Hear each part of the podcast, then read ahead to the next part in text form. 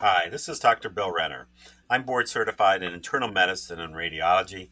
I'm honored to moderate a series of podcasts focused on evidence based medicine in health and wellness with Dr. Alan Safdi.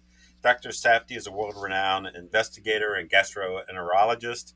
He's been the principal investigator in about 300 peer reviewed clinical research studies and co investigator in more than 900 clinical research uh, studies.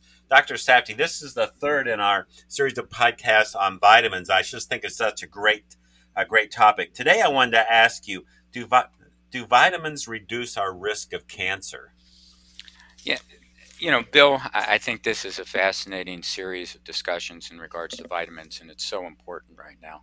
Um, again, we need to look at our nutrients from food, not necessarily some supplements. Uh, and if we look at, you know, studies that have been done, adequate intake of certain nutrients, and we can discuss those, has been associated with reduction in all-cause mortality, meaning heart disease, cancer, strokes. Um, you know. So just so all-cause mortality means uh, the cause for anyone's death. For if you put everyone together and uh, put the number of people who die. That's called that's called all cause mortality. Is that right? Um, essentially, we, we'd only look at five, you know, major causes. So look at five of these major ones. We don't look at accidents. We don't look at uh, suicides, things like that. But we look at heart disease. We look at central nervous systems like strokes. We look at dementia. Um, we look at cancer. So you know, those are our main, we don't really look at infectious diseases in regards to that. And if we look at adequate intake of um, certain nutrients, not by vitamins, but by diet, there was a decrease in people dying from those causes when the nutrient source is food, not when the nutrient source was a pill. Um, and so that's one of the things I want people to take away as a significant point in regards to these podcasts is as we talked about before, vitamins are a minuscule amount, you know, the listing of vitamins that we have right now is not that many vitamins that we have. You know, we have our B vitamins, we have vitamin E, we have our fat soluble vitamins. Um, but these are things that are minimal compared to the phytochemical um, profile of a thousand different phyto or many thousands of phytochemicals that come from the plant kingdom.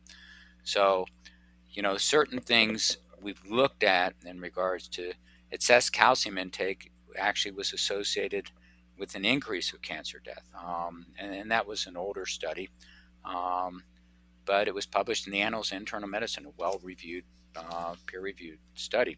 So did, didn't I read a study saying that uh, vitamin, uh, both vitamin C and vitamin E, may have been increased, uh, maybe associated with increased t- uh, lung tumors? Is that correct? Not that I've seen with vitamin C, but vitamin E. Yeah, vitamin E has had for many years, many many years ago.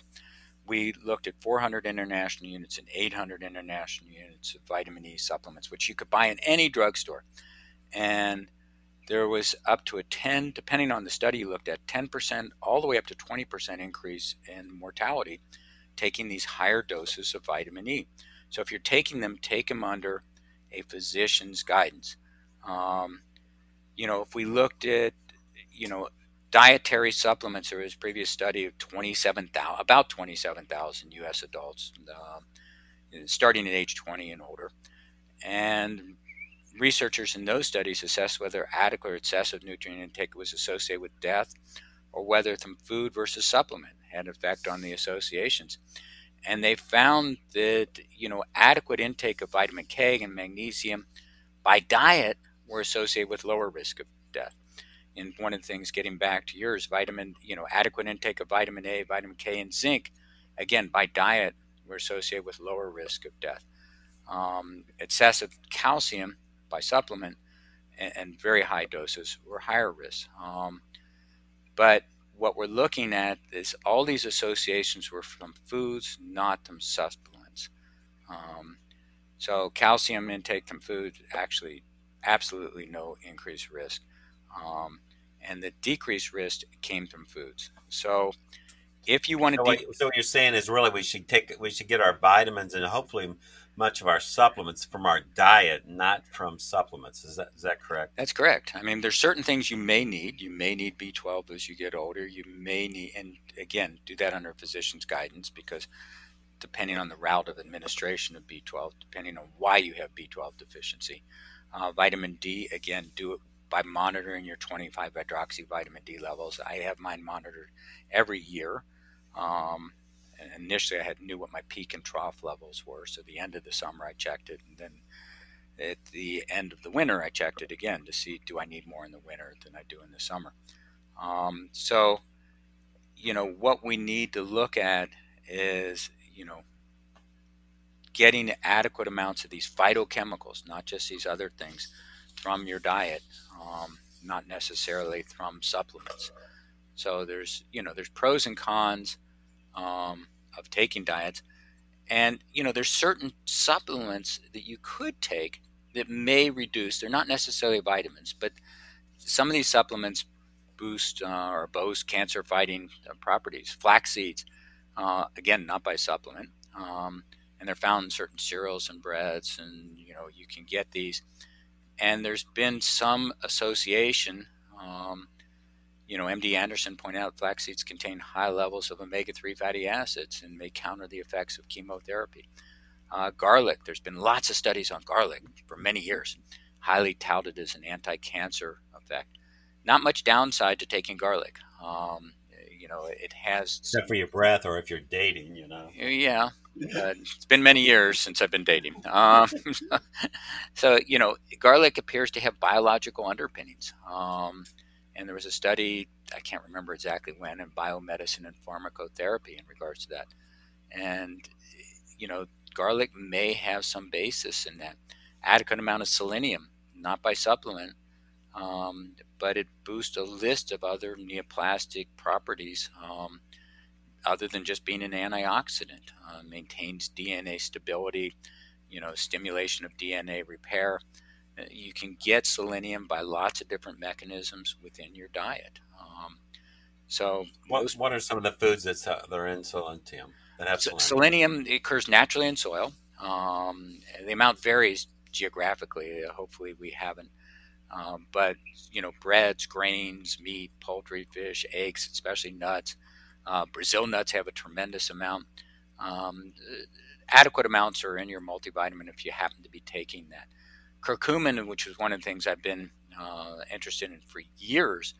Um, it's this found in the spice turmeric, um, and it's received plenty of attention. Uh, Agarwal, Greg Anderson, um, I mean Gregory Cole, uh, have all written about this, and not only in regards to cancer, but in regards to preservation of the central nervous system. But several studies have reported curcumin's anti-tumor effect on breast cancer, lung cancer, head and neck cancer, prostate cancer, brain cancers. Um, eh, you know, safety, efficacy. Again, discuss that with your physicians. Uh, and you know, we did talk about the benefits of vitamin D uh, in regards to certain things, but observational studies. Um, you know, when we look at people compared to latitudes, northern latitudes have more autoimmune disease and certain increased risk of cancer. So, vitamin D um, may have an anti-neoplastic effect, meaning anti-cancer effect. The NIH supports the possible anti-neoplastic effect of vitamin D. So, you know, the bottom line is, you know, certain things may benefit you. Vitamins per se may not. Um, nutrient dense foods uh, containing essential vitamins and minerals and fiber are really important in your diet. It's not a, an option not to have a nutrient dense diet.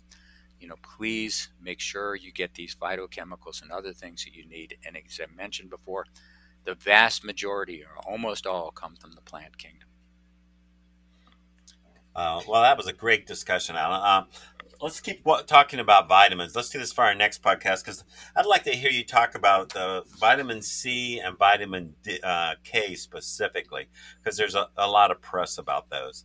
Uh, if anyone, if you like our podcast, uh, please be sure uh, to uh, tell your friends about it and subscribe uh, to our podcast. Um, thank you, Alan. Thanks, Bill. Take care of yourself.